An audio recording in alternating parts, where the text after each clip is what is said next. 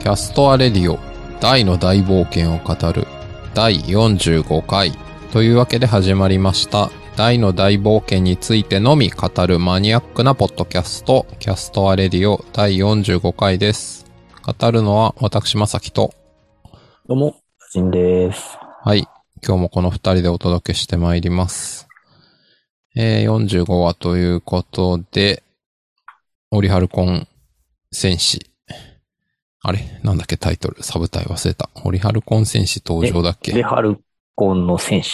オリハルコンの戦士か。すごいシンプルな感じですが、はい。ヒムが出てきました。ヒムが出てきた最後んにではすねけ、ど。あの、全員登場。ああ、そう、う。そうか。一応最後は、はい。お披揃露いま目した会がありましたね。そうっすね。そうか。よく考えたら、初めて、アニメ視聴者には初めて出たの、こん今回が最初か。そうですよくね。考えたらそうだった。はい。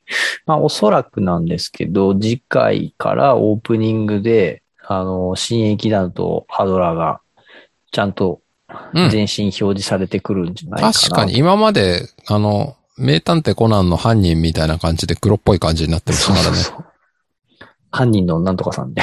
みたいな、ちょっとシルエットだけだったんで、ようやくこれで、みんな出てきますかね。はい。おそらくね、全員ビジュアル登場するんじゃないかなという予測をしております。はい。あのー、僕、それで言うとね、全然今まで気がついてなかったんですけど、はい。ふとこう、オープニング改めて見てたらですね、はい。あのー、ザムザの出てくる場面が一瞬あるじゃないですか。あります。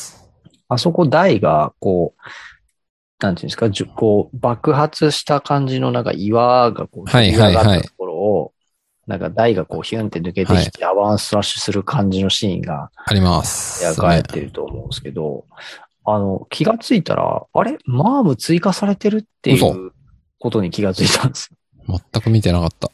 あ見てみてもらっていいですかね。今、マーム今が、ね今、手元で見てまそすの。と飛び散る岩をね、ヒュンヒュンヒュンってこう蹴蹴ってほうい。う様子がね、あの、追加されてんですよ、いつの間にか。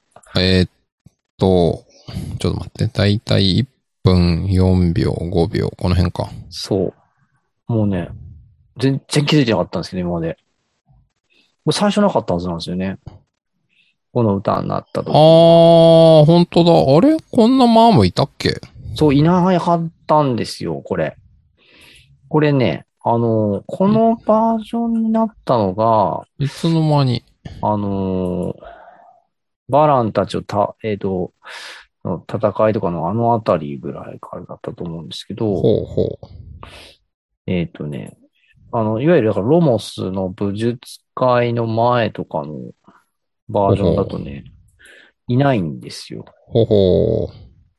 全然気づいてませんでしたね。そう、これね、うっかりで全然今まで見見て気づいてこなれあかったれんですかけど舞踏家マームだからってことそうそうそうそうそう。だからマームが、あの、登場して、あの、再登場して以降のとこから出てきてるんですけど、これでもね、いつから出てたかをね、ちゃんとチェックしてなかったんですよね。ほほう。まあ、オープニング正直そんな毎週毎週丁寧に見てないです。そう、それもあるし、いや、なんかそんなね、ちょこちょこ変えるとあんま思っててないんですよね、こっちもね。まあ、そうっすね。今見るとね、サミットの回にはもう出てますね。ほほう。だから、その前のザムザ編で出てるのかどうかですね。37話を今ちょっと再生。37話出てます。うーん、そうですか。だからやっぱザムザ編のところの、まあ、登場してから出てるってことなのおー、なるほど。そうっすか、そうっすか。 35は、どうだろうな。いや、なんかね、もうほんとね、あれ、いるじゃんっていう。全然気づいてなかったですが、いますね。ロモス武術大会34はいるかな。このあたりからいても、あ、ここいないね。うーん。いそなうい。。じゃあそこが切れ目だったわけですね。 35話からオープニングのところで、マーム出てるという。なるほど。細かいですね。これよくやってますね、これね。ほんとね。こまめにアップデートしてるんですね。うん。ってことで、まあ、あの、おそらくその来週からビジュアルがオープニングにバーンと出ることになるだろうと。うん。間違い予な測いで。すね。確かに。あとね、僕はね、今回ね、ちょっとあの、まず最初に触れておきたいのがね、前回あの、僕、ポッドキャストで、はい。ここ最近ちょっとあの、ペースを落とし気味なんで、そろそろペースアップするんじゃないかみたいな話をしたんですけど、はい。ちょっとね、予想を裏切られまして、実ゆっはくり今回ですね、えー、原作の消費ページで言うと、55ページ。おー随分ご丁寧ですね、じゃあ今週は。はい。もう、丸々ぴったり3話分しか進んでなくて、まあ、若干、あの、最後の方に、ちょっとザボエラの幽閉されてるとことか、あー、はいはいあはの、ちょっと原作の話で言うと先の話に登場するシーンが若干出たりとか、い。ああ、まなるほあ、あどりね。ましたけど、あのーなんか今回、オリジナルシーンも結構いっぱい出てたし、ああ、まだあいぶね確かゆっくりペースになっちゃいましたね。に。うー15ん。ページってね、結構ね、平均よりだいぶ少ないですだいねぶ。少ない。平均が今ね、現時点で68.31なんで、だいぶね、ゆっくりペースなんですよ。おーなんでですかね。今週はどこが見せ場だったんでしょうか。うーん。なんかね、今こ週、の台は戦っ流てれいだまとせんが。ね、そう、ちょっとね、ど、どういう狙いだったのかなって感じはあるんですけど、まあ、区切り的には確かに、あの、これで第救出が終わったんで、あ、そうですね。次からその戻ってパプニカで戦いの準備を始めるので、まあ、きまあ、物語区切り的にはちょうの、どういいん切れ目はちょうどいいですね。まあ、そうそういうことか。今週はだから、切れ目ありきで作ってたと考えるのが妥当ですかうね。ん。あと、だから、あれですかね。次がおそらく、あの、予告編を見る感じだと、えっ、とですね。まあ、僕の予想としては、えー次の話がですね、おそらくなんですが、えーまあ、これ、まあ、あくまで予想ですけど、多分、えーやっぱり、3話分丸々使って、メドロは覚える感じうん。なのかなと。まあ、そうかもね。うん。まあ、確かに。その後、あの、決戦の知恵っていう、修行を終えたメンバーがみんな揃うっていうシーンになるんですけど、ここまでは、次回行くのかどうか、うん。なんかあの、バラン、でもバラン出てきてたような気がしたんだよな、予告編に。おー、予告編実はちゃんと見てなかった。そうか。ちょっと待ってくださいね。そうそうそう。今ね、予告編をちょっと。いや、もう今回ね、予告編、 あの本編の話をする前に予告編の話しちゃいますけど、あの、もうね、予告編見て僕はね、もう震えましたね。もうね、やっおーぱり誰もが待ち望んでいた、あの、メドローアのシーンがうん。いよいよ見れるっていうね。だってもう、大好き TV でもさ、次回のタイトル言った瞬間にもうこれ全部言ってるなっていう顔をしてましたよね。はい。あの、サブ隊のパワー強すぎるみたいなあ言ってましコたメねン。トをしてましたけどねい。やもうその通りすぎますそうね。そうそう。あ、やっぱそうですね。バランはね、出てこないから、おそらくねあ、じそう次回もね、3話分ぴったりみたいなね、ペースで考えると、56ページぐらいなんですよね、消費ページがね。だかあら、ーちょっと、どうなんでしょうね。全体的にペースを少し落とし気味に、あの、してきてるのか。なんかその辺は、ちょっとわかんないところですけど。うーん、なんか、叱るべきタイミングがなんかあるんですかね。うん。なんか、あの、それこそね、僕らずっとあの、あとどのぐらいで終わるかなみたいな話してますけど、 こう、そうっすね後ろとの帳尻合わせ的なうことん。があるのか。まあ僕は、どうだろうな。100話で2年ちょうどで終わるんだろうと大体思ってるんですけど。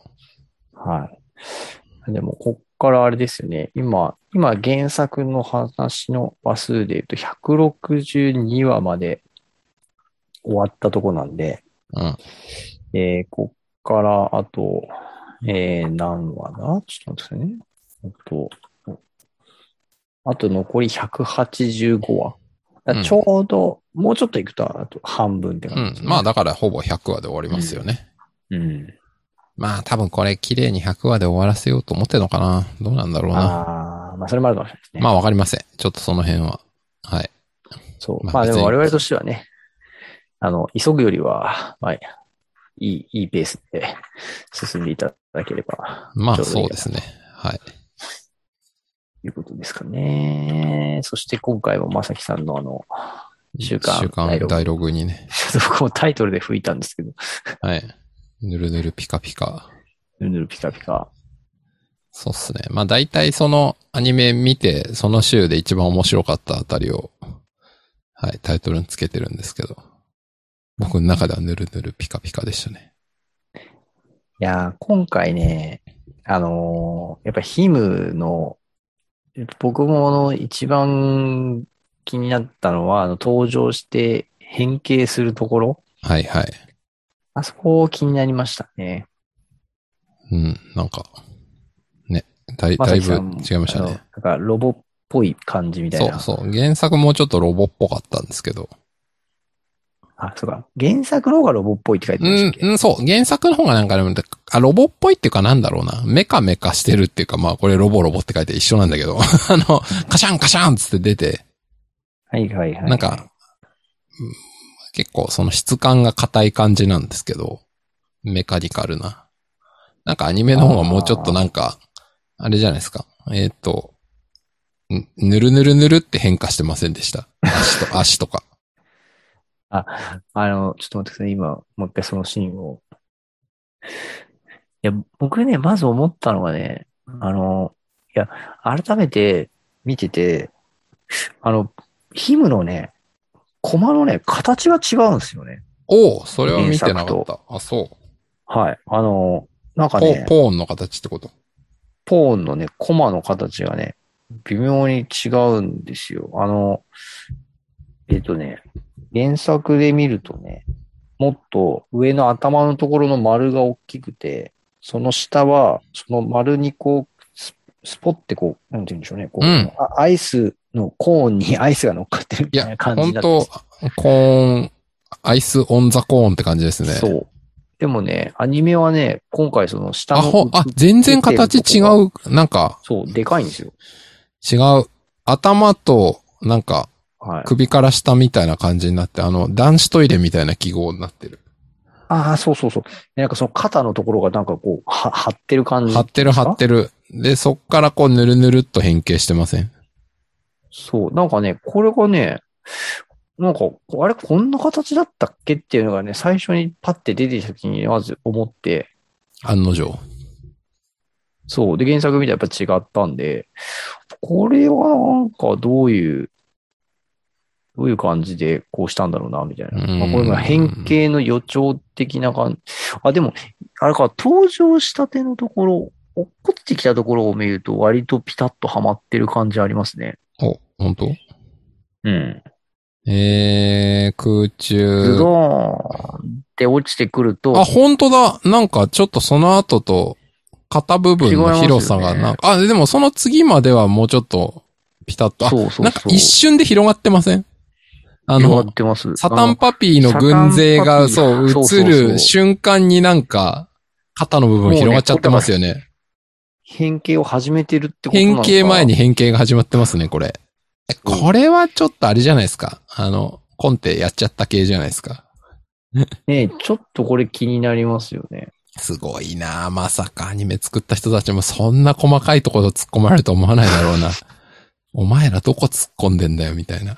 流せよ、そこ、みたいな。いやー、えすげえ気になったんですよ。あ、なん、なんでこんな下の台、確か台でかい、台座でかいんだろうなと変わってますね、明らかに。変形前そう変わにっ。てんです変わっよ。てますね。で、変形の動作はその後からこうピカーンってなり出すんで、うん確かに。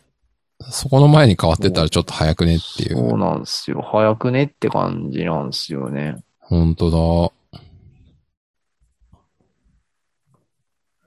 ま、そもそもね、ヒムなんでこの携帯で飛んできたのか謎ですよね。よく考えたや、ら。それ、それ、それ、それ、それなんですよ。何がしたかったんですかね、彼は。いや、ほんとね、いや、それでいくと、あのコマの、でっかいコマの状態って、いや、なんか、ルーラとかできんのかなとかうね。ん、確かに。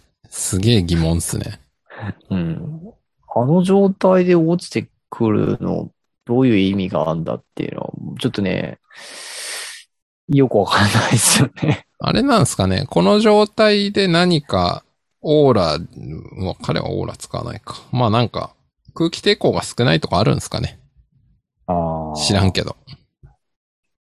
これで飛んできた方が。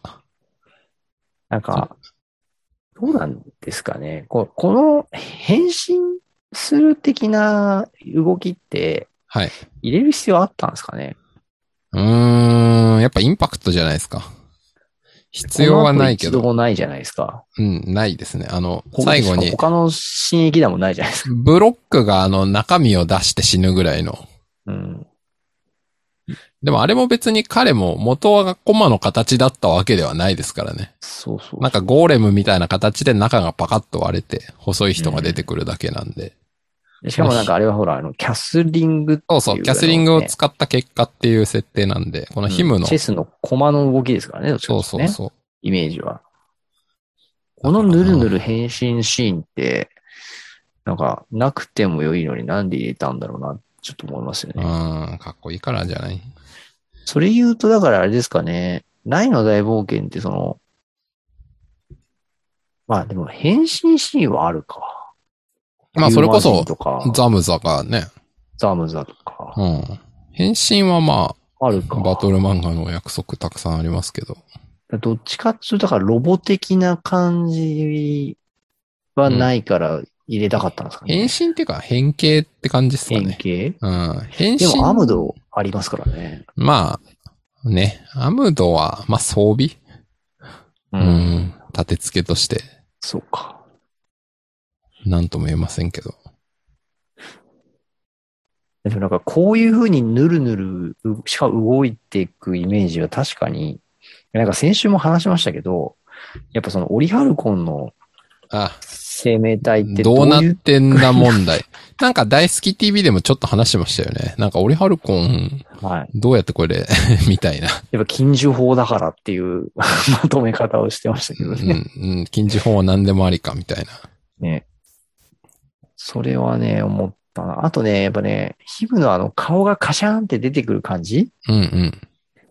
あれ原作でも確かにこうパシャンってこうね、出てくるようになってますけど、うんこのあたりとかもなんかやっぱちょっとこの、まさきさんターミネーターって書いてましたけど、なんかやっぱちょっとこう、なんていうんですかね、あの、ロロボ、ロボ感っていうか、うんうん。あ、そうだと思いますよ。まあ、多分、三条さんなのかな多分、ロボットもの好きなんだと思いますよ。うん、あと、大の大冒険の世界において、その、他にロボ感を出せるものがなかったみたいいやいや、ほら、祈願城な。んです かね。祈願城完全巨大ロボットじゃ、だったじゃないですか、あれ。ト。でもなんか、あの、やっぱなんていうんですか、あの、岩石じゃないですか、あれ。いや、まあ、岩石だけど。そう。だからやっぱ、こう、金属、金属的な感じのロボって、まあ、でもこう金属ロボはこの人たちぐらいかな。ぐらいじゃないですか。そうそうそう。だからそういう意味での、その、カシャンカシャンみたいな、そういう変形はやっぱこう、新駅団にしか出せなかった感じはありますよね。うん。まあ、ロボット担当ですね。ロボ担当。なんか、あの、声優さんの声も一瞬最初、なんかあれじゃないですか。あの、なまってるのかロボってるのかなんかって一瞬僕思ったんですよね。俺はヒムお、みたいな。え、思いませんでした全然。ああ、どうかな。僕声聞いたえそ瞬間、うわー、ロボっぽいって思ってましたよ。それロボっぽい。これ意図的に演じてるんだよな、多分って思いながら。あれ、これまあ登場したとこのシーンですかう。そう、そう。なんかね、すごい片言感あるんですよ。僕だけ僕の、僕の耳に異常があるんですかね。え、ちょっと待ってくださいね。いや、めっちゃね、ロボットっぽいっすよ。ああ、なんか、あの、なんていうんですか、無無機質的な感じみまたいな。あ、そうっすね。そうっすね。そうっすね。まあ、無機質っていうのがいいのかな。俺の名はヒブ。うん ハドラー様の忠実なしもべだ。お前を連れ戻しに来た。みたいな、そういう感じ。それだいぶ誇張してますいね。やいやいや、そう、え僕すごいそう聞こえましたよ。本当ですかこれ声優さそんなに気になんなかったけど誰かなとか思ったら、三木真一郎って、ああ、大物じゃんとか思いながら、そうそうそう。ねあもう、なんか大物の方ですね。あのこ方なんか、ポケモンのアニメのあの、あれでしょロケット団の小次郎とかやってる人でしょあ、そうなんだ。多分そうだとそこまで知らな思かう思いますよ。三木真一郎。あと何やってたかないや、結構大大御所で、えーテレビアニメ、多分97年、ポケットモンスター、小次郎、そうっすよね。で、今、ウィキペディア見てますけど、2021年、ドラゴンクエスト大の大冒険ヒム、そうっすよね。まあ、ちょっと僕が、え鬼滅の刃、かまど炭、炭十郎とか書いてる。うんうん、ちょっと僕は見てないんで分かってない。なんかね、僕ね、このシーンで思ったのはね、なんかその喋り始めるよりも、ヒム喋り出すまでの間が長っと思いましたね。あ、そこ、俺はそこまで見てなかったな。あ、そう。なんかあのーガシャーンって登場して、変形してから、うん。あの、だいぶ間が空いてから、へ喋り出すんですえ。あ、そうですか。原作も確かに登場して、あの、ちょうど登場して話1話終わって、うん。その次の話の始まりから、あの、3ページ目でやっと話し始めるああ、確かに。に。だからこの原作の間を再現してるってことですね。一応そうなんだと思うんですよね。あの、表情だけのコマとかがあったりするんで。ありますね。 あねなんか、アニメで見てて、だいぶま、だいぶ間長いなと思って、だいぶ、なんかこう、なんていうんですか、こう、引き伸ばしてきたら、まあ、この、ポンみたいな、うん、うん。気分みたいな。そういう印象が僕あって、声はね、そんなに気にしなかったですかうーね。ん、なるほど。人によっうてん見るポイントが違いますそね。う。なんか、どっちかというとね、あの、う腕は内側に折りたたまれてたんだっていう、あああね。 あれは思いましたね。の動きが気になりました。あの、うん、まあ、一瞬しかないっていうか、もう二度とないそうそうそう謎のシーンですけどね。ヒムね。あとね、ヒムはね、僕、ちょっと、今回、すげえって思ったのは、あの、とりあえず、まず、ザボエラを、あの、首根っこ掴むじゃないですか。はいはい。あの原作でもやってんですけど、うんそのまま、バルログとサタンパピーたちと格闘するじゃないですか。あ、してますね。これ、あの、ザボエラ首折れないの かなっあてあ、そこ。こんなに振り回されて、まあさ格闘 して、さすがに腐っても、ザボエラだから死なないんじゃないですか。そこそこ洋強い町んだ。団長うん、てかまあ単純に魔族だし、人人間基準より全然体強いんだと思いますけどね。あと、あの、ヒム自体もね、すごい、こう、わやっぱ相当な腕力持ってんなっていうね。はいはいはい。だいぶこう、ちょっとね、そのシーンがね、印象的でしたね。ヒム強っていうう。ん。確かに。あとこう、彼は飛べルーラで飛んでるんですかね。うーん、難しい。まあでも、浮いてるのは基本この世界だと飛べルーラーって解釈が妥当なんじゃないですかね。あのー、あなんか別に、その、オリハルコン軍団、あの、呪文使うメンバーもいっぱいいるんで、うん。まあ、呪文使えてもおかしくないなと思いながら、でもまあ、ヒム一応戦士なんで、ああ、でもそこは関係ないでしょ。そこはどうなんだろうな禁止法で生み出されてるから、みんな、戦士っていうのはあくまで、職業的な意味ではないでしょ。うん。まあ、職業とか概念な、ないと思うし。あの、あと魔王ね軍、あ概れ念。か。このね、ザボエラ先生がね、このヒムにね、首根っこ掴まれてね、ボコーってやられたりとか、こううん振り回されて戦っているのに、うん左手の杖を離さないっていう。確かにね、よっぽど大事なんじゃないですか、これ。そう。で、この杖って、あの、幽閉される牢屋の中にもちゃんと入れられてるんですよね。はいはいはい。だからちょっとね、個人的に気になってるのはね、この杖なんていう杖なんだろうなってね、実は結構すごい杖だったりしてね。そうそうそう。これの力で牢から抜け出したとか。そう、この杖すげえ力持ってる杖なんだとすると、ローに一緒に入れちゃダメだろうみたいなね。とかね。そう。ちょっとね、この杖、一体なんていう杖なのか。確かに、全然話さないですね。そう、話さないんですよ、これ。普通、首根っこ掴まれたら話しますよね。でそう、でも100歩譲って、その状態は平気だとしても、あの、ボコってあの、はいはいボボディークラウじゃないですか。ぶん殴られますね、ボディを。そう。あそこでもうね、持ってらんないと思うんですよね。確かにね、それ、今まで一回も気づかなかったけど、そう。確かに何なのこれ。なんかすごい杖なんじゃないの実は。そう。あとね、あの、なんかほら、ポップが杖を使うときって、輝きの杖とかを使うときはいはっいて、はい。杖を振るって呪文使うじゃないですか。うん。メラゾーマうにんしても、うんベタンにしても。うん。大体そうですね。そう。でもね、ザボエラ先生、この杖を使ってはね、呪文を振るってないんですよね。確かに、ヒムに掴まれて反撃してメラゾーマ的な何かを出すときも右手から出してますからね。なめるねでも僕、このシーン最高でしたよ。これザボエラ先生のね、ちょっと声優さん、今回ね、素晴らしいいい演技してたなと思ったんですけどね。最高でしたね、このシうーン。ん。そしてその後のね、あの、聞かないって分かっ、あの、聞いたんじゃねえかっていうニヤっていう顔からのあの、はいはい。聞き取らんのかっていうはいはいはい表情の変化ね。もうね、あの、なんか今回大好き TV で、先週まで神エラって言われてたのに、クズエラって言われあ、始めて。ですよ。ね。言われ方が急にひどくなってましたよね。ちょっとね、神崎さんと豊永さんにはね、あの、ちょクっズとエラザボエラ先生をね、ちょっとひどい扱いにしすぎじゃないかって抗議したいなと思うんですけど、僕は。いやー。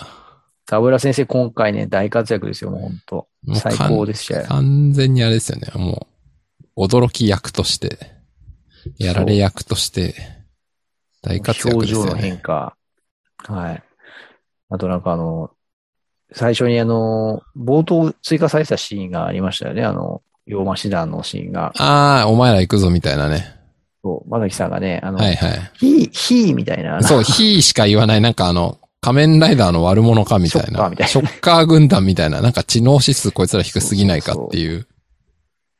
あ、でね、僕それに関しては、ちょっとね、思ったんですけど、はいあの、今までの、このアニメのシーンとかでも、あの、えー、氷魔島の、はい、閻魔島だっけあの、えー、破壊しに来た時に、えっ、と、よ妖術師とか、あうの、んいろんなの、まさまよう鎧もいたいかな。ああ、さまよう鎧どっちだったかはな。前軍団だから、ああ、そうだそうだ。だ。祈祷師とそうか魔術師だ。魔は導士系の、そうそうそう、モンスター引き連れてたじゃないですか。いはい。あの時に喋ってんですよね、ほう部下たちと。ほう。で、今回、あの、なぜかそいつらは招集されてなくて、うん。あの、サタンパピーとバルログしか呼ばれてなかったんですよね。うんうんで、ここに関しては僕は、やっぱり今回は、その、まあ、本気出して、その、抹殺しに行くっていう、はいはいはい。今回も目的だったので、まあそうっすね。あ作の、や戦っぱがね。り、そう、より戦闘力の高い、まあ、洋魔師団の中でも、その、まあ、最強クラスのモンスターたちだとして、サタンパピーとバルログを、その、全員集めて、あの、現場行くぞってなったんだと思ったんですよ。まあ、あと、単純に彼らじゃないと飛べないからだよ。あ、でもそれで言ったら、あの、祈祷師とか魔術師系のモンスター飛べルーラ使ってもよくないですかいや、使えないんじゃないですか。弱いから。えーあ、あの、悪魔神官とかでもダメいや、まあそこまで行けばさすがに使えるのかもしれないけど、それは大した数はさすがにいないのでは。知らないですけど。ああ、そういうことですか。あわかりませんよ。よくわからないけど。すごい。なんか、でも確かにでも、その、じゃあなんでバルログとかサタンパピーが、あの、洋魔師団扱いだったんだっていうのは、結構ね、気になるところではありましたよね。うーん、さすがにこの人たちぐらい入れないと洋マシ団が弱すぎるっていううんことなんでしょうか。あの、いや、今ちょっと思ったんですけど、バルログって呪文使いましたっけうん、今、ドラゴンクエスト大辞典のサイトを見てるんですけど、サタンパピーの上位種。ほう。ザラキだ。ザラキ使あのってメくるラゾーか。マまで使うので。ん違う、サタンパピーがメラゾーマを使うんだ。なるほどね。そうそうそうそうそう。ザラキですね。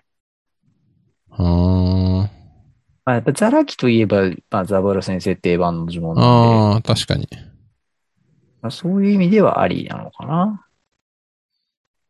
うーん。そう。いや、なんというか、その、メラゾーマ、撃て、サタンパピーって言われるんですけど、あの、バルログさんたちほぼ役に立ってないっていうね。 うん。せっか確か にく、で来られたのにっていう。ねなんなら、あの、完全にクロコダインとガルーダの、あの、いいやられ役になってるっていうね。確かに。そう。だから、まあバルログは、もう、なんか、洋マシ段感弱いっすよね。サタンパピーの方が、まあ、まだ、メラゾーマ役としてうん。活躍してるけど。まあだからあれなのかな。その、ゲームの弱っちさに準じてるんですかね。うん。いやー、なんかね、でもこの、ザブラ先生の、うん、洋マシ団決起集会ぶりからの、この創作に行く話はね、やっぱあの、今回あの、前回、前々回もそのザボラ先生のその登場シーンがいろいろあって、演出変わっててみたいな話ありましたけど、やっぱね、この、ちょっと盛り上げ要素的にだいぶこれは入れたんだろうなってね改めてちょっと思いましたね。ザボラ先生のこの感じ。でね、あと、やっぱりね、思いましたけど、うん。これまでにもね、何度か出てますけど、あの、今回のアニメ制作陣の中にクロコダイン好きは相当多いなって今回も思いましたね。うん、うん、うん。あの、確かに。バルログとサダンパピーとの戦闘シーンって、うん。あの、原作はあんなないんですよね。はい、はい、はい、はい、はい。あの、どっちかっていうともうなんか、あの、わしの実力を忘れたんかみたいな。あのそうですねしばらくはあんうちみたいな。もうなんか、どっちかっていうとあの、ドカパキズガみたいな、あのはいはい音だけのコマの後に、もうあの、クロコダインがあの、なんか、もう、やられたサタンパピーとバルログを抱えて込んでるみたいな、そのレベルぐらいでしか描かれてないのに、今回なんかあの、すごい空中戦が軽やかに描かれてて、僕、それちょっとね、笑っちゃったんですよね、しょあのあーしょ正直。あの、はい、はい、はい。特にね、すげえ、これ、こんなシーンまで入れたんだって思ったところがね、ありまして、ほうあほのうで。すね、えっ、と、これね、何分ぐらいだったかなあ、ここ、ここ、あのね、えー、12分、毎度おなじみ Amazon プライムさんでいきますと、12分くらいからの後半のシーンで、うん。ガルーダ飛んで、こう旋回して上空からクロコダインがですね、一回ガルーダから離れて、あー、なんかね、すごい落下パンチするんですよ。しますよね。なんかあの、うんはいロボットもののバトルとかでこう乗ってるあのフライトなんとかみたいのから一回切り離して倒してからのもう一回ガッ、ガッチャンコするみたいなね。上上空にね、結構な勢いでギューンって加速して上がってからの、落下して右パンチで敵をまとめ確つつ、かに最後4体ぐらいまとめつつ。真空真空の斧で左手でこう、なぎ払確かう。で、しかもすごいのが、その後に、あの、ガルーダがですね、空中でクロコダインをこう、落下していくクロコダインをね、追いかけてって回収するんですよ。あー、すごいですよね。これね、ちょっとね、 あの、度肝抜かれて僕笑っちゃいましたね。いやー、確かにね、ガルーダ強、みたいな。そう。いや、強いのもそうなんですけど、その、こんなに自在に、縦王を、あの、 縦王の肩を掴んだだけで、あんなね、自由に空を飛び回り、しかも空中で一度切り離して、あの、落下、クロコダイン落下するって俺相当なスピードだと思うんですよ、ね結構重いと思いますよ。そう。何で、百。それを追い追いかけてからの肩をもう一回その足でキャッチして、ちゃんと浮上、浮遊していくみたいな。これね、ガルーダ半端ねえっていう。いやー、ガルーダすごいっすよね。そう。あの、しかもあとあの、ガルーダが、あの、サタンパピーのメラゾーマを打ち消すじゃないですか。ああね。まあ原作でもありますけど、あれすごいっすよね。そう、あるんですけど。いや、なんか、ああいうのを見たとこもそうだし、ちょっとね、このガルーダとやっぱ、このクロコダインのね、この描き方はね、あの、こんなに丁寧にこのシーン描くかと思ってね、これ、今回の一番の注目だったなと思いますね。あれですね。あの、なんだろう。竜騎衆のうち、あの、ボラホーンとガルダンディがドラゴン使っても大して強くなかったけど、クロコダインプラスガルーダめっちゃ強いっすよね。いや、強いっすよ。これ、最初からあの、ガルーダ込みでダイと戦ってたらダイは勝てなかったですね。間違いなく。いや、勝てないっすね。この空。中戦法を使ってたら、はい。なんか卑怯なこととかしなくてもこれで勝ってたんじゃないかっていう。うん。なんか、これはね、すごい、すごい、ちょっとね、奥義、奥義じゃねえ かみたいな。ガルーダ、ガル、ガルーダ県ですよ、ガルーダ県。ね、これ確かはに。ね、ちょっとね、原作ではわからない。確かに。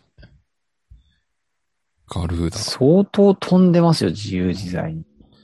いやー、強、強いガルーダ問題。問題ではないが。これね、そう、ガルーダと、いや、だからやっぱ先週、あの、いつからね、このガルーダとクロコダインは、その何をきっかけに、そのど、どういう関係性でこういう状態になったのかみたいなのを質問してみようって話をしてたじゃないですか。うんうんうん、しましたね。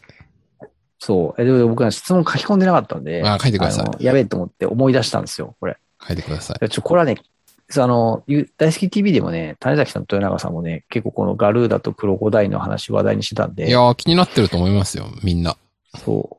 これはね、ちょっと質問、あの、忘れないうちにちょっと今書きます。ガルーダとクロコダインはどういうきっかけではい。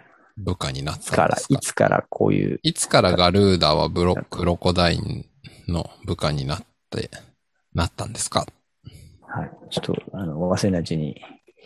書いておいてください。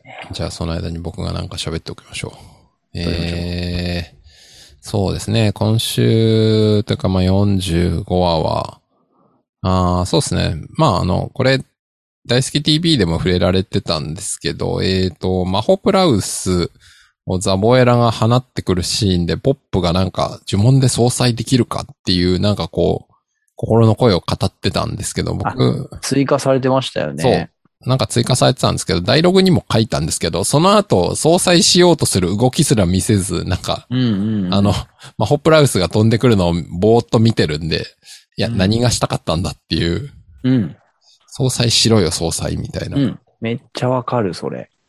あれはなぜ追加したんだろうって。なんか原作だと、チウほっといて逃げたらチウ死んじゃうしなっていう、戸惑いで立ち止まってるっていうのっはていすごいわかるんですけど、え、相殺する気あったんだ、みたいな。あのー若干謎でした。大好き TV でも、なんか、あの、話題にしてましたよね。あの、してましたね。まあ、どポうッやっプのて。総裁してたんだろう、したんだろう、みたいな。まあ、だからそれが言えるようになったのはポップの成長だね、みたいな話をしてたと思うんですけど。うん。いや、でも、相殺してなかったけど、みたいな。 どういうことみたいな。そうなんですよね。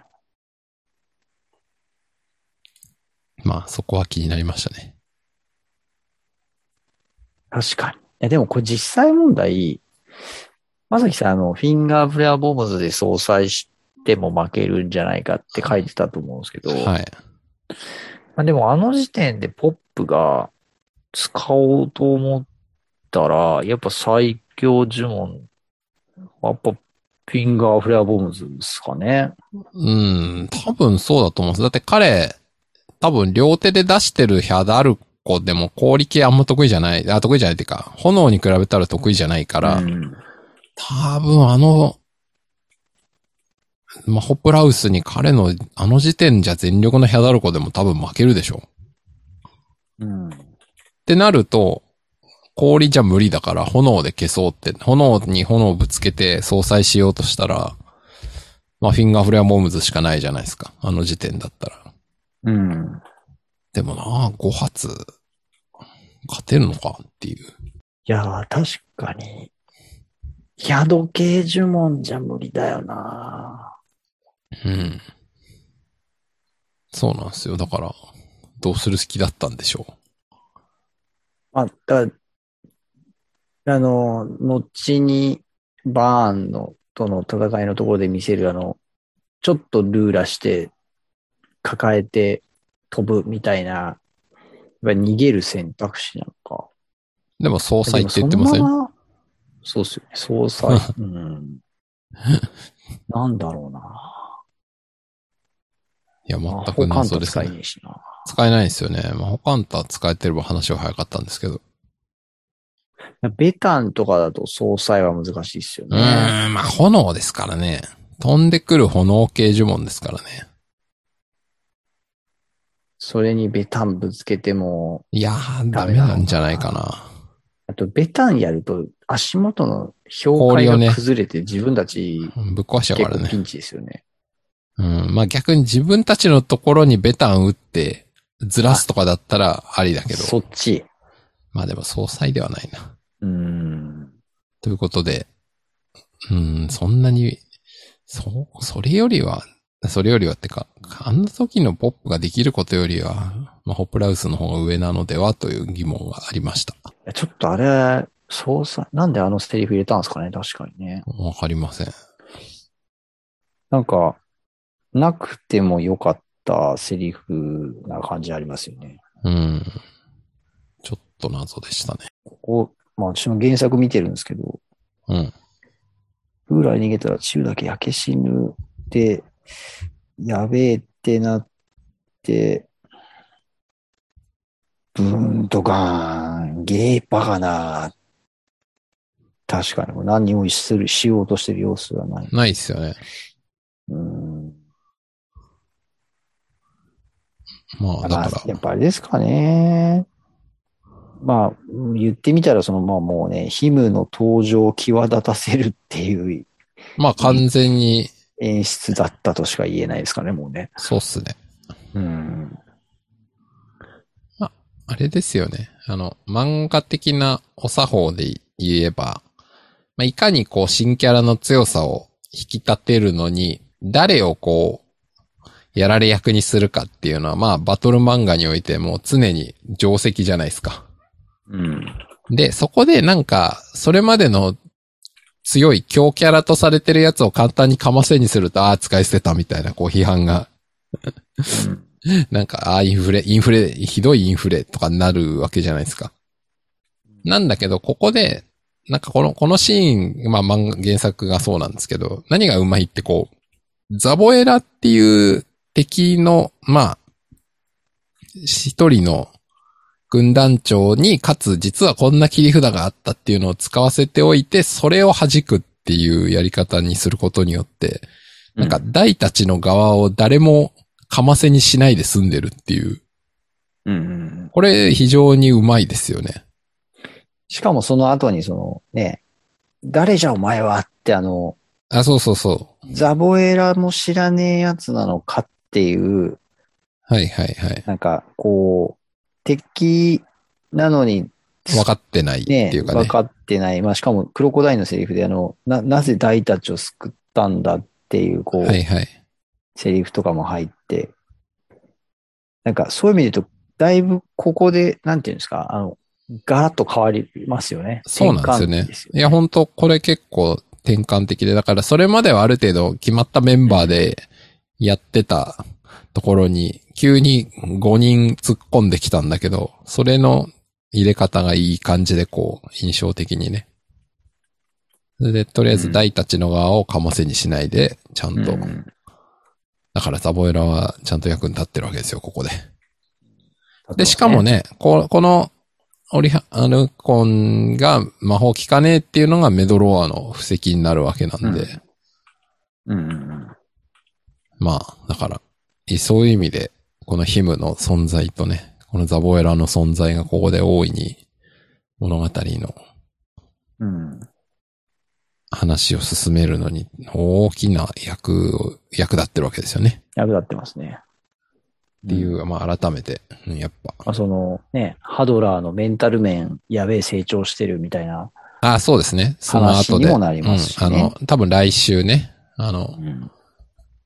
えーマドリフが解説してくれるはずなんですけど。うん。でもね、僕、このそう、一個ね、僕メモ書いてて、今回、うん、あの、おやって思ったことがあったんですけど、うん、ヒムがね、あの、登場して、去る前に、うん。あの、チユが持ってる剣に対して、はいはいはい。その剣の持ち主はお前かみたいな。はいはい。こうこの質問意味がわからないですよね。いや、それを自在に使いこなせる奴がいたらいい勝負ができるかもしれんなっていうじゃないですか。いうんこのセリフね。や、これね、今回チャラめてアニメ見て聞いてて、おい、ちょっと待てと。うんヒムは、うん、この地点で、うんその、まあ、少なくとも勇者大たちアワンの首都を、ま、ね、抹はいはい殺するのが自分たちの使命であるっていうことをはいはい。当然知っていて、そうですよね。で、ハドラーが禁酒法で生み出したそうです、人そうでたちなす。んで、その、まあ、なんとなくですけど、僕の想像としては、まあ、ハドラーのその戦いの記憶的なものは、そのああ、ヒムたちには、なんかこう、もなんかう、、持たす、持ってるんじゃねえかと。受け継がれてると。そう。だから少なくともだからその、誰が大で、誰がポップで、はいはいはいだ誰がクロコダインでみたいなものは、そうですね、情報彼とはして。この時点でし知ってるんじゃないかと。てか、うん、そう、仮にそうじゃなかったとしても、あの、上司から部下への情報共有として、戦う相手の情報はちゃんと言えよって話ですよね。そう。えっ、と、敵はそう、このダイっていう勇者と、ポップっていう魔法使いと、えー、クロコダインっていう戦士と、ヒュンケルっていうこれで、えーこいつの武器はこれで、そうそうそう。得意呪文これで、えー得意技これだから、はい、気をつけましょう、皆さんっていう、あの、ブリーフィングがないっていう。 この剣、誰のじゃねえよっていう。どう見てもオリハルコンの勇者大の剣だろっていう。あのー、チューは、ハドラーと会ってないんですよね。まあ確かにね。そう。だから、ハドラーにとって、チューの記憶がないっていうのは、これはわかるんですよ。記憶もだし、情報としても別にね。そう、情報がね、ないから、だからヒムも、チューのことを知らないっていうのはわかるんですけど、でも、その、なんでしょう、その、ただならぬ剣の、その気配を、ね、しかもオリハルコンですからね。感じてて自分と同じ。そう。そう、そうなんですよ。自分もリハルコンの生命体で、その剣をリハルコンでできるっぺーな、みたいなことを思ったら、いや、こ現時点で地上にあるオリハルコンの剣は、新魔合流剣か、覇者の剣か、大の剣しかねえよ、みたいな。そうですよね。もう分かりやすすぎるんですけど。そう。なんででしかも、この時、だからその、ポップと大を見てて、いや、この時、だからその、ポップと大だってことは認識してないとおかしいとい思うや、いんですよや、ね、絶対認識してますよ。だって、ザボエラが台を打ち取りに来たっていうのをさせないためにやってきたんで、彼そうは。。で、しかも、ポップと大がやられそうなところを助けてるじゃなそいでうすかそうそで、だから、で、こう、なんて言うんでしょうね。うーん、そこでこの剣を隣で持ってたら、いや明らかにそれは大の剣ってこう、わかるやろってう。いううね。ーん、どうこの状況を見ても台の剣以外ありえないですよね。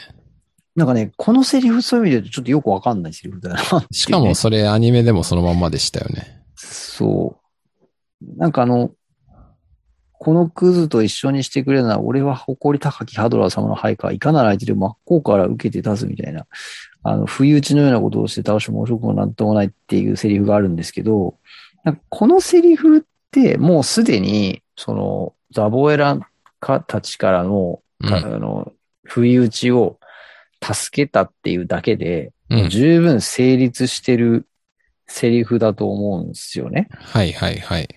なぜこの場で倒さないんだっていうのは、はいはいだから言ってみたら、この場にいるポップとダイそのままもう今ね、もう格闘すれば倒せちゃうじゃないですか。倒せますね。そう。だから、それをせずに、キムが、さらばじゃって言って、一旦帰ろうとすれば、うん。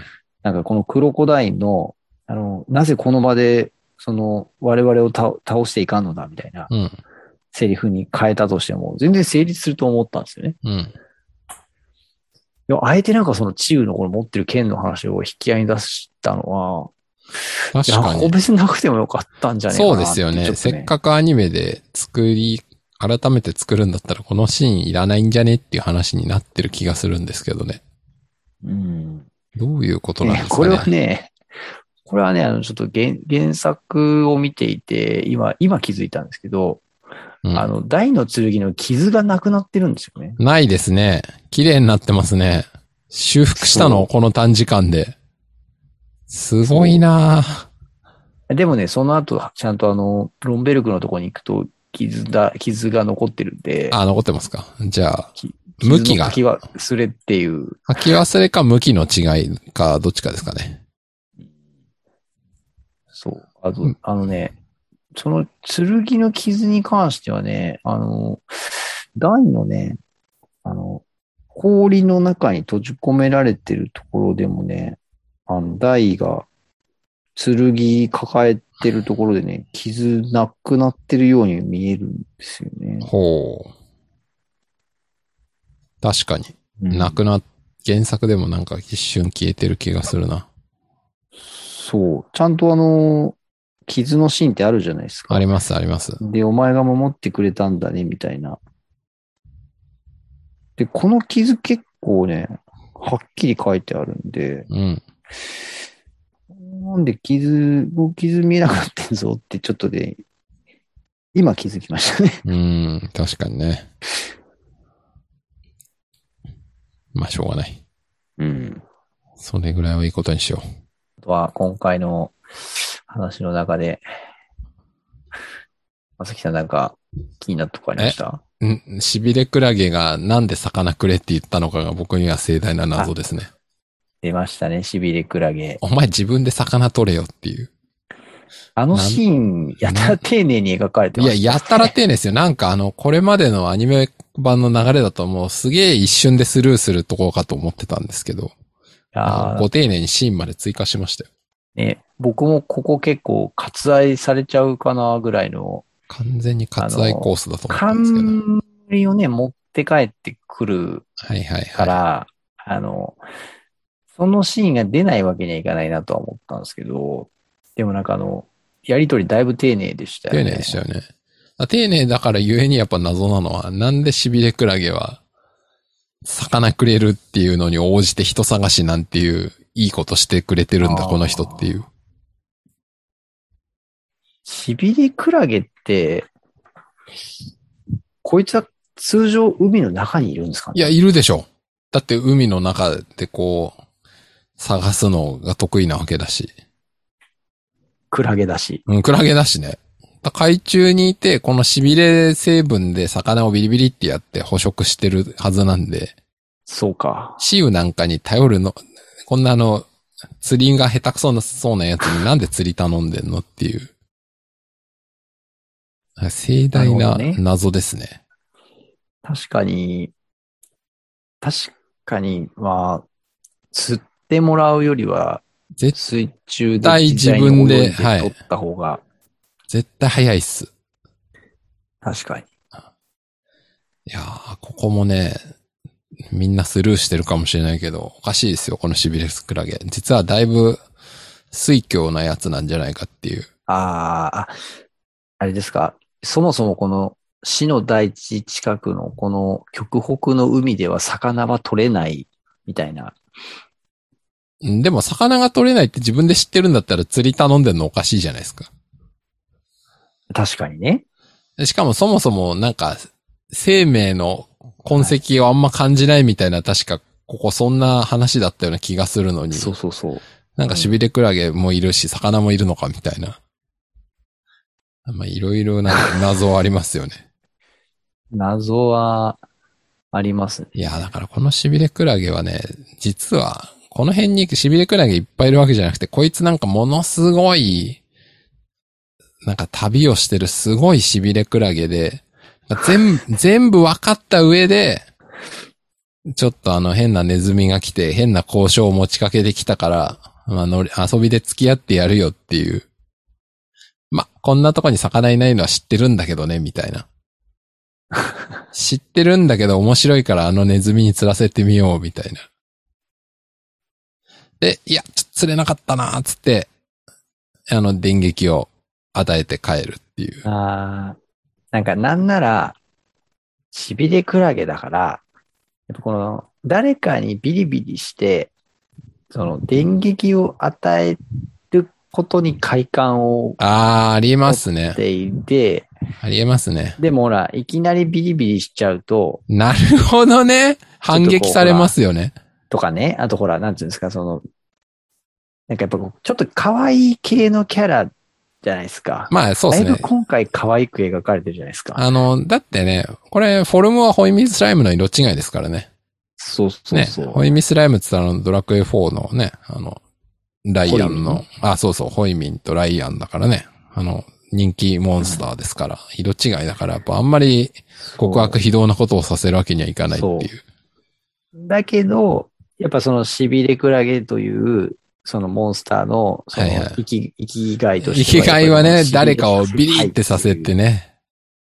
だからそのちょっと可愛い顔して、そのなるほど相手ねを。しびれさせるためのチャンスを作って、このなんかすごいニヤっていうはいは顔いするじゃないはですか。い。しますね。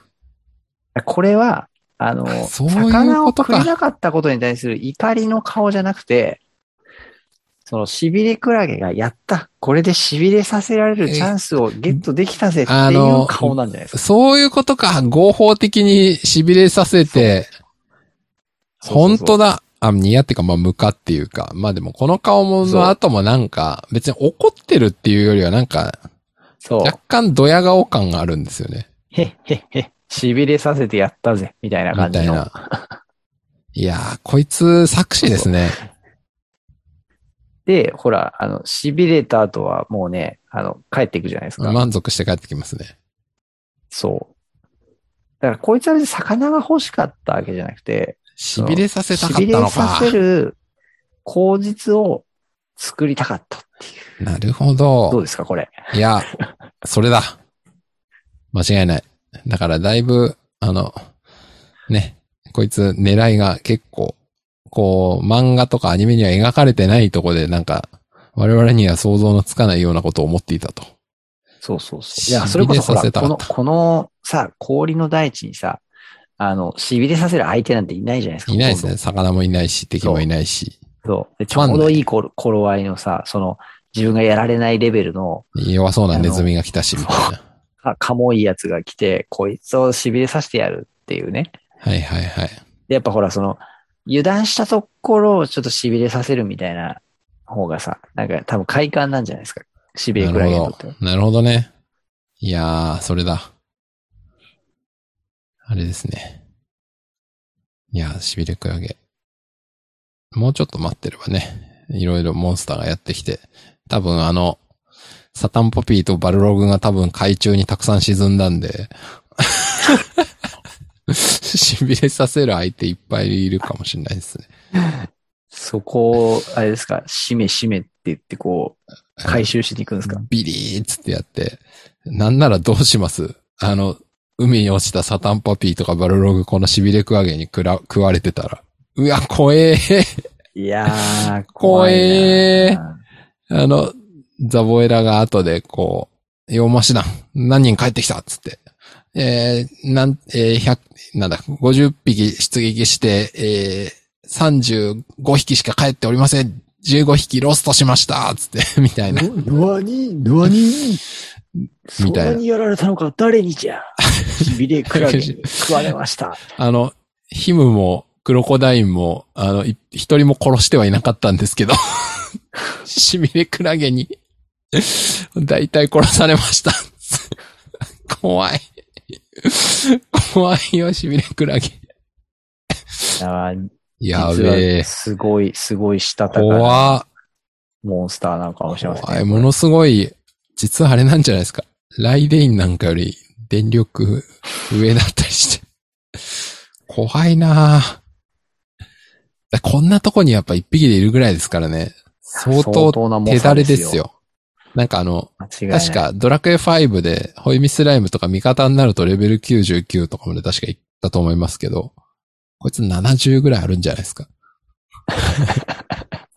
すげ野生え。のしびれくらい。そう、放浪のしびれクラゲ。もうしびれクラゲ。 もう強すぎてやることなくて。あれですよね、あの、仲間にはなんないですよね。なんないはずですね。遊確撃か。隊には入らないですよね。あ、そういう意味ね。うん。さあの、仲間になるのは、えースライムつむりかな。あ、マリンスライムか。あ、どっちだっあけマリンスマリベイだ。マリベイ、うんマリベイ。マリンスライムだ。うんそうなんですよ。しびれクラゲってゲームでも仲間にはなんないですよ。多分ならないと思いますね。はい。ですよね6でも、その後のやつでも多分なんないと思います。ですよね。うん。まあ、そもそも、スライムのビジュアルなのに、スライムってついてないですからね。何な確かのこいつ何なのっていう。しびれスライムじゃないですからね。そう。シミレクラゲっていう。いや、もう、僕昔見た時からなんだろう、このネーミングはって思ってましたもん。ちょっと待ってね。ドラクエ7では、しびれクラゲじゃなくて、代わりにしびれスライムっていうのが出てるらしいですよ。あー、名前変わってるんですか。やっぱシビレクラゲっていう名前だと意味がよくわからないからですかね。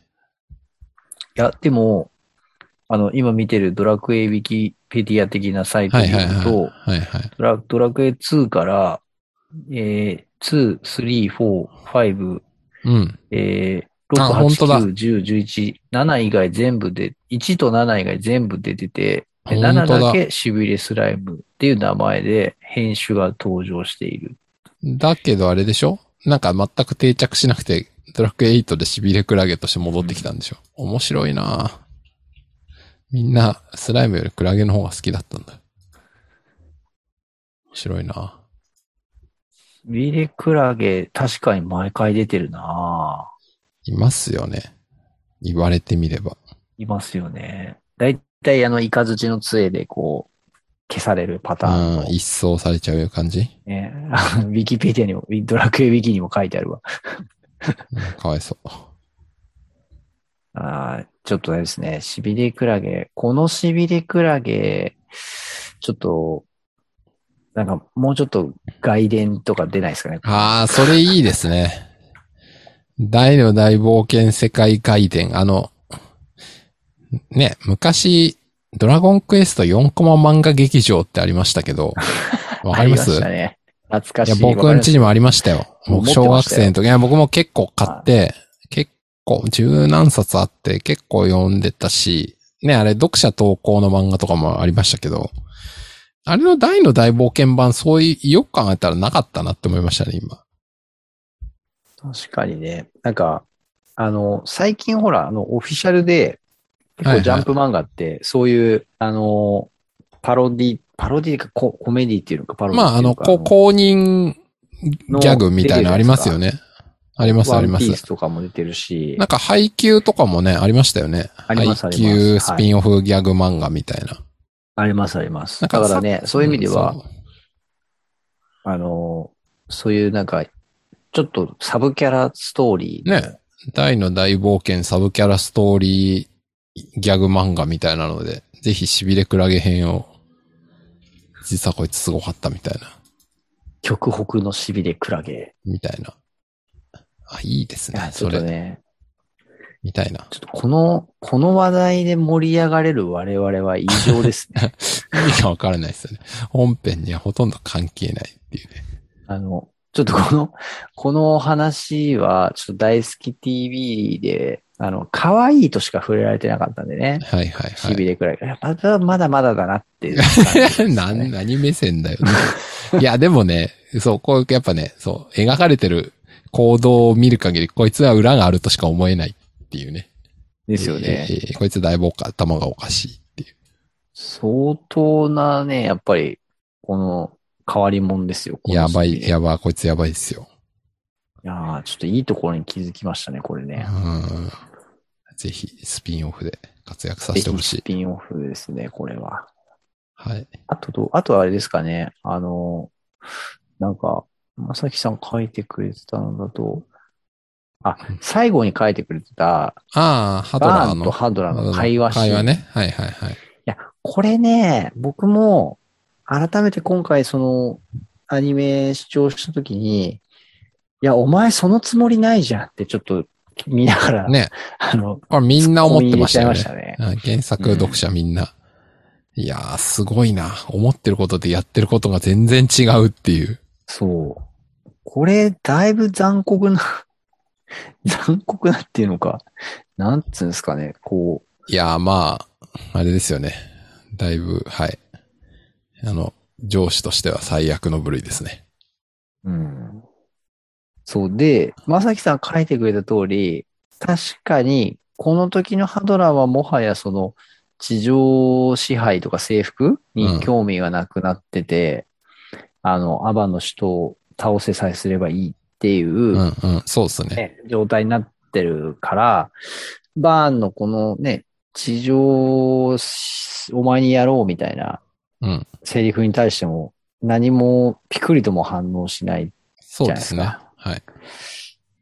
や、これね、なんかこのギャップうん。ここの、バーンとハドラーの。はいはい。これは、なんか、どう、どうなんですかねどう、どういう意図でこういうセリフをバーンにこう言わしたんですかあー、ですよね。だから、ハドラーの内面分かってなさすぎじゃないっていうことになりますよね。うん。でも分かってたら、後で反逆されてあんなにうろたえるのはおかしいんで、やっぱ、あれなんじゃないですか。そのハドラーの到達した境地についてはもう全然想像もつかないっていうことなんじゃないですかね。でも、いや、思い出してくださいよ。あの、えバーンと初めて、あの、ハドラーが対面したときに、あー、心の内をね、何にも言わないのに見抜いて、俺、俺、折れ私ちゃうのかな左手で折れそうじゃないか、みたいな。左手でって言ってたかもで、まあまあこの、超魔生物と化した俺なら簡単に折れそうではないかとか言って、試してみるやかっ。てみるかみたいな。そうそうそう。あれは確かにこの方には、みたいな。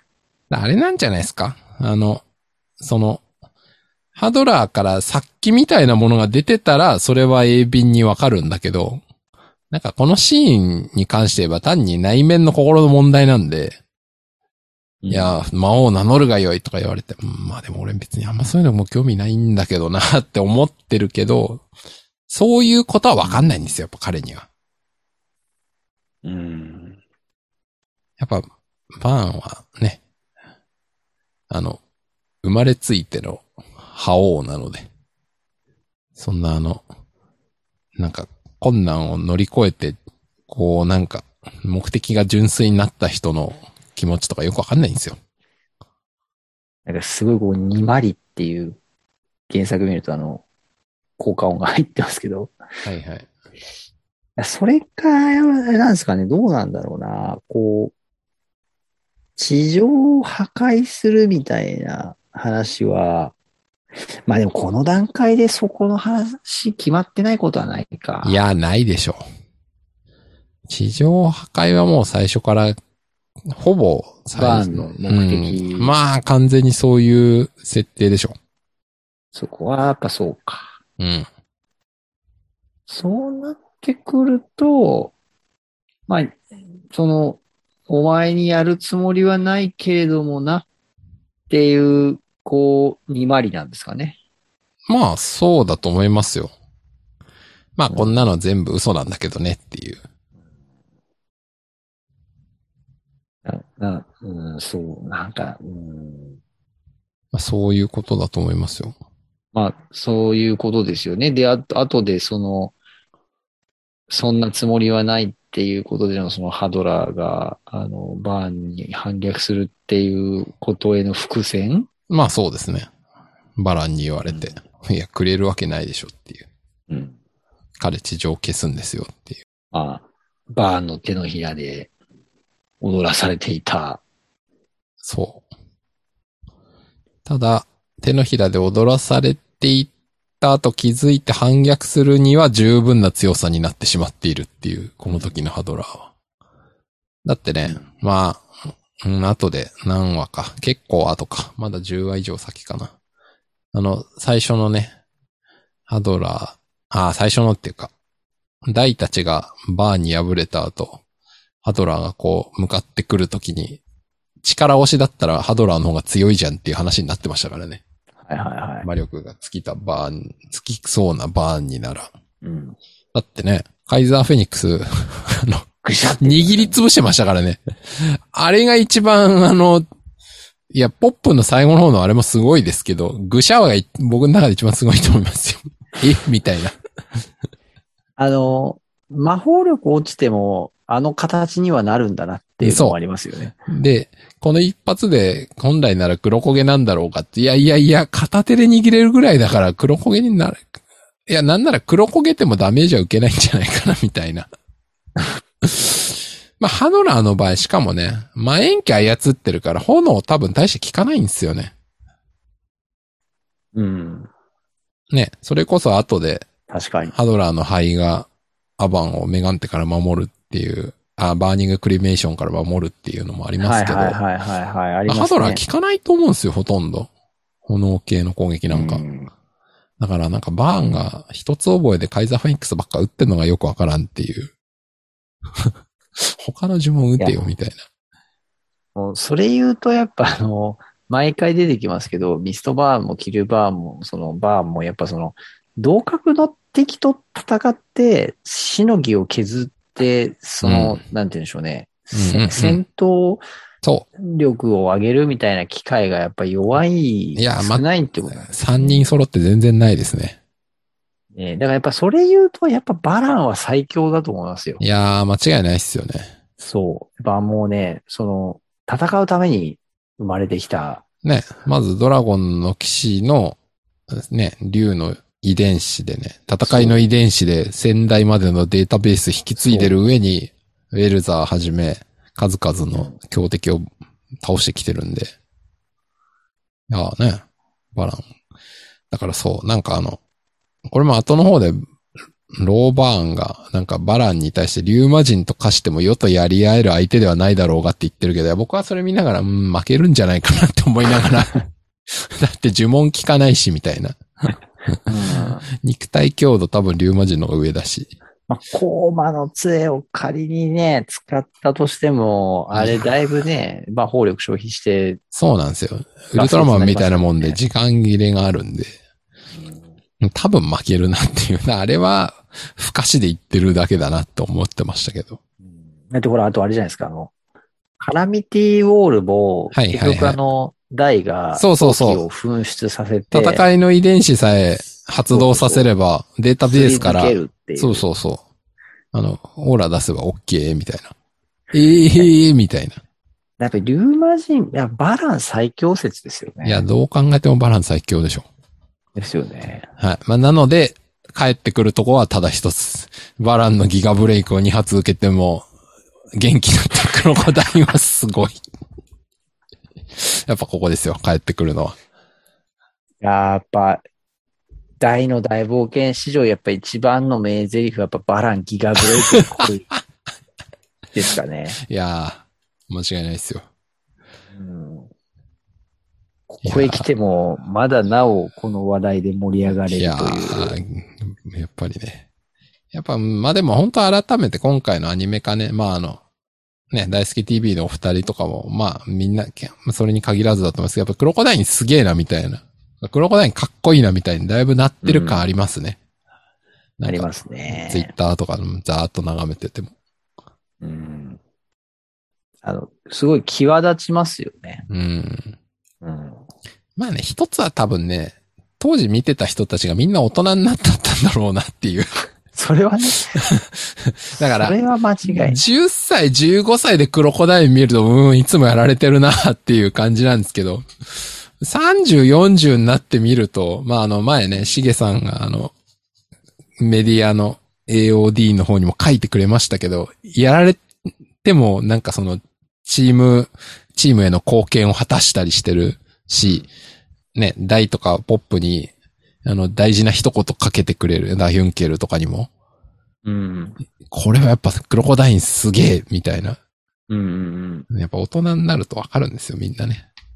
うん。うん。っていうことなんじゃないか。っていうことに加えて、だからギガブレイクで恋。あそこ、それを踏まえた上でやっぱね、こうギガブレイクで恋がこいやー、やっぱすごいな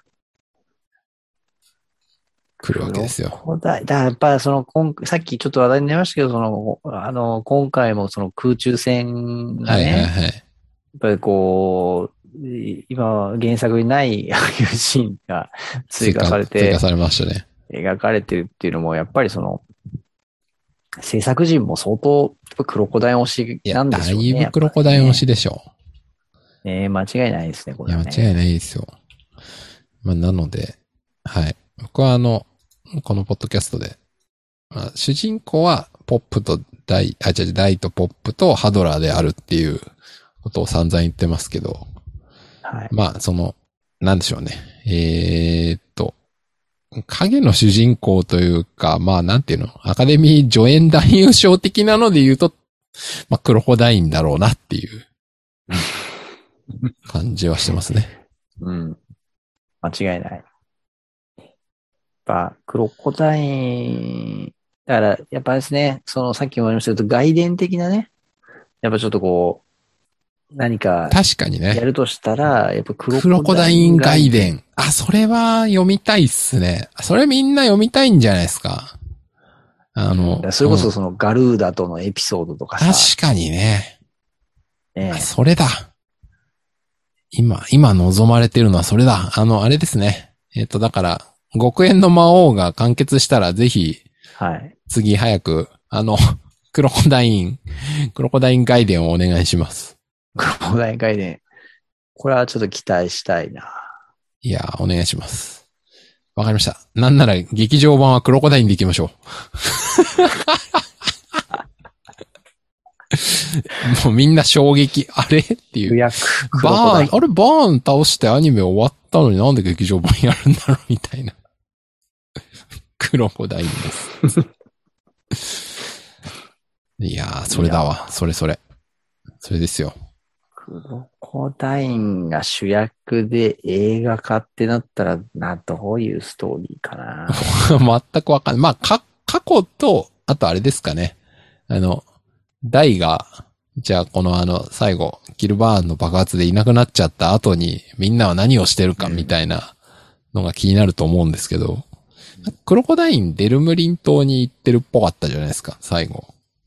なんか、おう丸太担いでなんか建築してる感があったんで。あれ、デルムリン島でしたっけえ違うのデルムリン島じゃないのか、ごあめんなされい、。ちょっと僕、今それ全然覚えてない。あ、いや、僕も今、え結構適当なこと言ってるかな。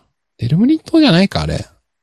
最終巻の最後の方のページを開いてますけど。あれ、デルムリン島じゃないのかでなも、ブラスじいちゃんいますね。あ、そうそう、ブラスが行ったから、で、多分これデルムリン島なんじゃないかなって思ったんですよ。あと、なんかヤシの木みたいなのが見える確かし。に、確かに、確かに。そうそう、ブラスあんま他のとこ行かなそうだなって思って。うんなるほど。で、ヒムと一緒に、そう、なんかあ中の、央遊撃隊と多分このデルモリン島に行ってる感じですで、よね。なんかあの、土木工事をやらされてる感があるんで。ですよね。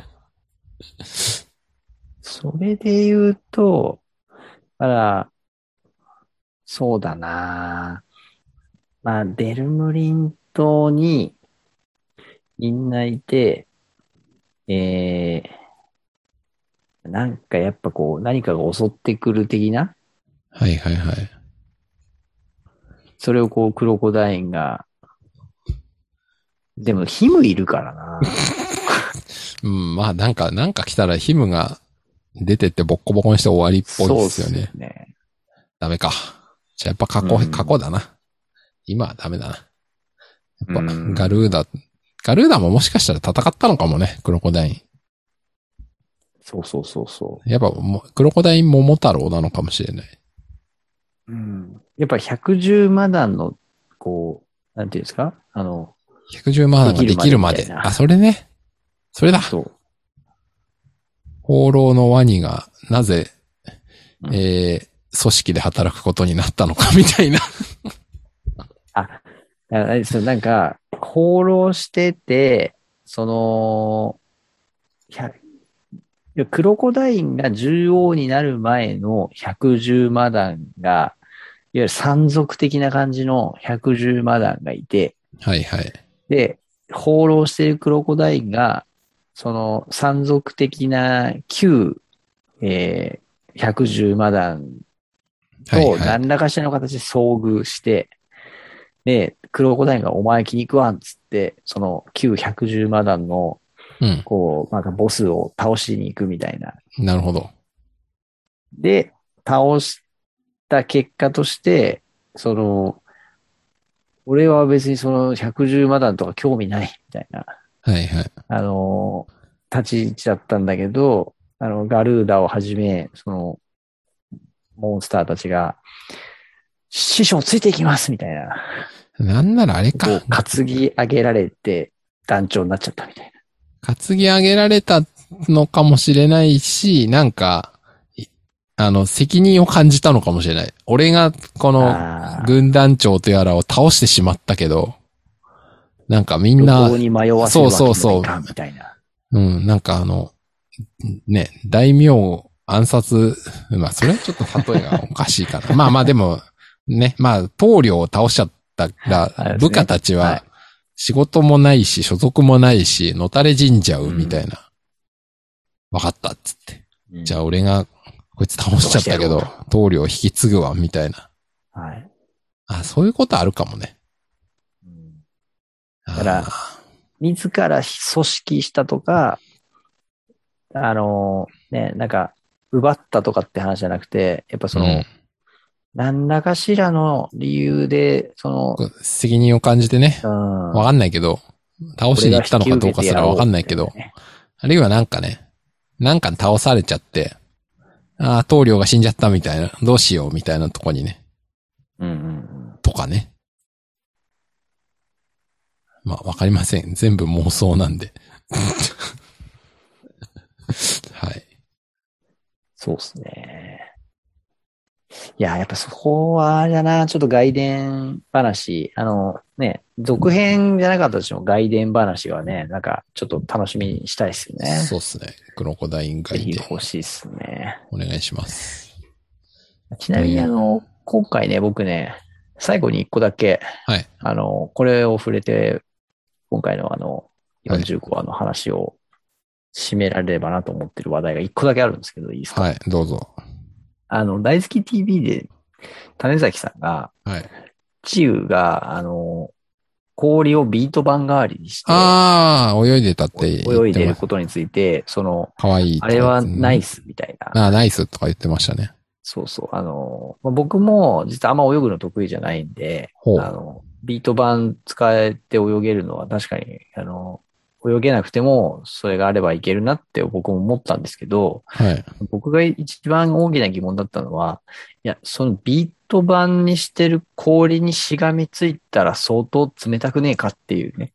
ああ、なるほどね。そこは大丈夫だったのかっていうね。ビート版としては冷たすぎるんじゃないかと。がっつり、あの、氷を抱えて、あの、泳いでバタ足してるんで、はいはいはい。相当、相当冷たいんじゃないのかな。うん、相当冷たいでしょうね。はい。であと、いそれ以上に、チウはあんま寒がってはなかったんで、あ、でもなんか鼻が凍えちゃったとか言ってませんでしたそうか。鼻は凍えてるか。だから、うん寒い寒かいかどうかは知らないけど、別にそんなに寒いのに強くはないんじゃないですか。ネズミだし。そうか。じゃあ、やっぱり、ここ、氷のビート板相当冷たかっただろうなってね。いやー、結構きついんじゃないでしょうか。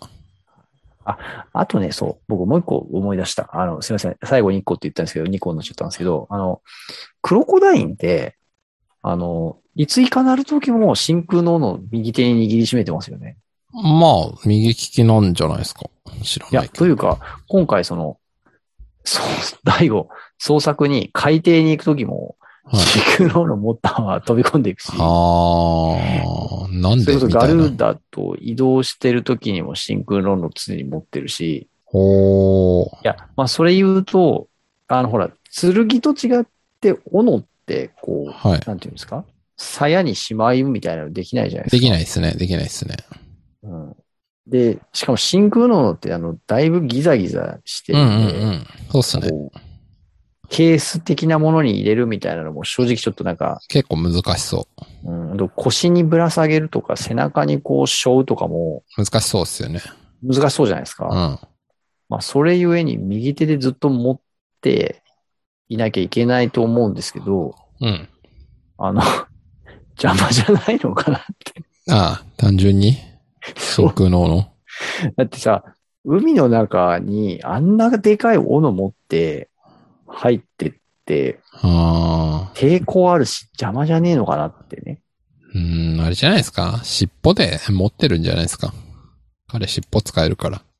あ、尻尾で持つ説そうそうそそこか。う。尻尾が器用に動いて。それか。なんなら、それは確かに尻あるかも尾しれない。ではい。持って、後ろ側にバギを出すことで、ものすごい速度で進めるのでは。スクリューみたいな。そういうこと実は、やってたんじゃないだからあの、ポあーップが、あの、はぁはぁ言いながら上がってきたとクロコダイン平然としてたのは、泳いでたんじゃなくて、真空ののモーターボートで、ブイーンつって空中、じゃない、水中を通ってて、あ全然楽勝とか思いながら、ああ、実は、あるかもしれないね。まさかの、なんていう、あれだよね、クロコダイン全然寒がってもいないしね。全く寒がってないですからね。やっぱちょっとクロコダインはやべえんだな、やっぱな。いや何を喋ってもそこに行き着いてしまうっ ていう。いー、謎の結論。やーまはあいですね、もう、たくさん、毎回毎回ようこんなにネタになるなと思いながら自分でも喋ってますけど、謎ですね。はい。いや、ちょっと次回がね、とにかくね、あ、メエドドロロワワーね。ついに見れついにるっね。ていうね。ついにメドロワが、はい。楽しみにしておきましょあの、これまでもね、数々の必殺技があの登場して、あの、必殺呪文も登場してますけども、う。はい。やっぱり作中最強呪文ね、一番人気だしね。人気だしね。うん。それがついにあの、動くという。そうですね。で、どれほどのあの、こう、描写が生まれるのかと。うん。そこをちょっとね、楽しみにしたいなと思いますね。はい。はい。ま、じゃあ、今週はそんなとこですかね。へい。今週なんかあの、オフィシャルのインフォメーションありましたいや、僕そういえばあ見てんなかまっ、たあんまないっす。 そんなにないっす。あ、なんか感謝祭の続報とかってなかったですかあ、全然見てないっす。どうなんだろう。感謝祭ね、そういえばあったね。うーん。いや、特にないっすね。あそう8月14から特にアップデートがないですね。はい。結構あの、ツイートは増えてますね。第ああ、本当ですか感。謝祭のあタグ全と然、タグのツイートは今見ると。あ、見てないわ。そうなんだ。うんあちなみに、はい大好き TV ではい、今回、なんかあの、質問が来て、ああ、豊永答さえんとて田ま中しさんたね。答えてたんですけど、はいなんかあの、キャラクターの、それはどうよっていうはいはい。ポイントがありますかみたいなうん。話が話題になってて、うん。お二人が、うん。これは結構その、視聴者の皆さんもその大ファンとして、なんかその、どうどういうところをどうよって思うのか、聞いてみたいみたいなうん。ことを言ってて、なんならあのね、あの、谷崎さんはないって言ってて、言ってましたね。あポップに対してっていうはいはい、あの、はい。限定ではありましたけど。うん。で、豊永さんは、あの、バランが、あの、親としてどうなんだみはたいいはいなはい。話をしてたんですけど、まさきさん、なんかありますそれはどうよって思うキャラクターに対するポイント。ええ難しいな。でも、それはどうよって言っても、例えば、 なんか、魔王軍側は、そもそもがどうしようもない人たちが多いんで、どうよも何も、それがそいつのキャラだからっていう話じゃないですか。 確かにね。あバランが微妙なのは、魔王軍の側にいたけど、大の親父だし、まあ、最終的には大を守って死んでいったっていう部分があるんで、なんかその、そういう部分を取り出したら、ちょっとどうよとは思うけど、魔王軍にいた時点ではね、うん。あれな人だし、でもそれは魔王軍だし、しょうがないし、みたいな。って思うとなんか、やっぱあれじゃないですか。だから別にキャラに対してこれはどうよはないから、どっちかってやっぱ設定ですよね。うん、キルバーン、なんで人形なんですかとか 結局そこかよ、みたいな。なんかキャラに対してっていうか、設定に対してはいろいろあなりるほまどすよ。ね。はい。そういう感想ですね。なんか YouTube の、あの、大好き DB の今回のコメント欄をザザザザッとおー、なるスほクど。ロールしてみたん俺ですけ全ど、然見てねえや。はい。あの、マームの鈍感さにそれはどうよって思ったっていうコメンあーあトりと、ますね。あとあの、ヒュンケルの登場するタイミング、それはどうよってはいいうはいはいはい コメントをしてる人とか、うん。なんかね、僕が印象に残ったらね、その辺だったかうん。なるほど ね。な。うん。そう。でもね、そのぐらいかな。なんかあんまりね、こう、あ、あと、エイミさんストーカーになっていくのどうなのみたいな。書いてる人ああ、とかねそこね。うんそこね。そう確かにね。なんか、そんな、そのぐらいかな。なんかあんまりだからないんですよね。うんその、コメント欄を見てても。うん。あんまないでしょうね。うん。うん。 面白いコメント。 バーン様がワインをたしなんでますが、ワインのボトルが人間界のものに見えて、人間界のことが好きなのでは、みたいな。 食文化に関しては人間のことを認めてたのかなこれねいやー、でもそれはないだろっていう。ワイン好きだったら地上消さんやろ、みたいな。じゃあ、ああの、の、魔界にもあるってことでしょう魔ね。界、でも魔界太陽ないのにどうやってワイン作るんですかね。やっぱ日光ないといいブドウが作れないと思うんですけど。ああ、だから、まあ、海産のブドウの代わりとなる何美か。味しくないんじゃないかな。使ってんじゃないですか。いやーあ今それで思った。あの、今後出てくるオリジナルグッズの予想。バーン様のワイン。ワイングラスとセットでね。うん、そう。バーンの飲んでるワインとワイングラス。うん。あるある。あ、これあり得るんじゃないですか。まあ、アルコールだから難しいかな。でも別にありますよね。なんか、ありますそのよ。アニメとかのキャラクターの、ウイスキーとかあるかな。ありますあ。りますよね、結構。ただ別でに、全然あると思酒いまだすかよら出しちゃいけないってことはないんで、別に買うのが青年ならいいだけなんで。それだ。わかりました。じゃあ僕は、 あと1年以内にバーンのワインが出ると予想しておきます。あの、あれでしょあの、毎回こう、受注生産してるあの、高い値段シリーズとしてね。高い値段シリーズ、バーンのワイン。うん。それあるわ。で、グラスとセットで買うとそうそうそう2万円みたいな。うん。2万で済むかな。もっとこ高いれかもはあしれないるわ。ありえますよ。これだ。うんあバーンのワりイン。ますね。はい。なるほど。いやー新しいグッズのアイデアも出ましたね。 ちょっとあの、以前やったじゃないですか。一瞬やりましたね。何のグッズが欲しいとグかッズ。だいぶ初期にやりましたね。あのこそうの、はい。キャストアレディオの初期に。またなんかちょっとグッズ、こんなグッズあったら欲しい話は今のを聞いてまたやっても面白いかもなと思いますそうねっ。すね。じゃあそのうち。うんまあ、そんなとこですかね、今週は。はい。では、今週もお聞きいただきまして、ありがとうございました。ありがとうございました。